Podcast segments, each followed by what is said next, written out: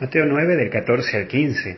El ayuno es renunciar a algo, por eso es ayunar, tener la posición de estar sin algo. Y no es tan solo poner la fuerza de ayuno en la comida, sino también en cosas, porque hay gente que también hasta quiere aprovechar para hacer un poquito de dieta en este tiempo de cuaresma. No, pará, no es por ahí que pasa la cosa, no es para que tengas un poco la panza chata, es darte cuenta que vos podés vivir sin eso, porque uno cae en la tentación de adquirir cosas y cree que es esencial para su vida.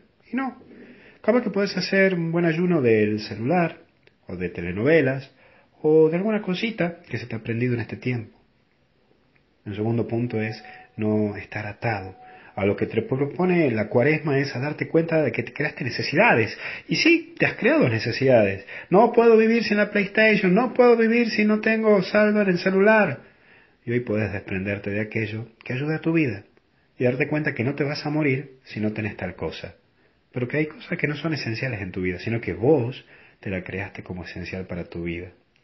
Y como último punto es buscar al esposo.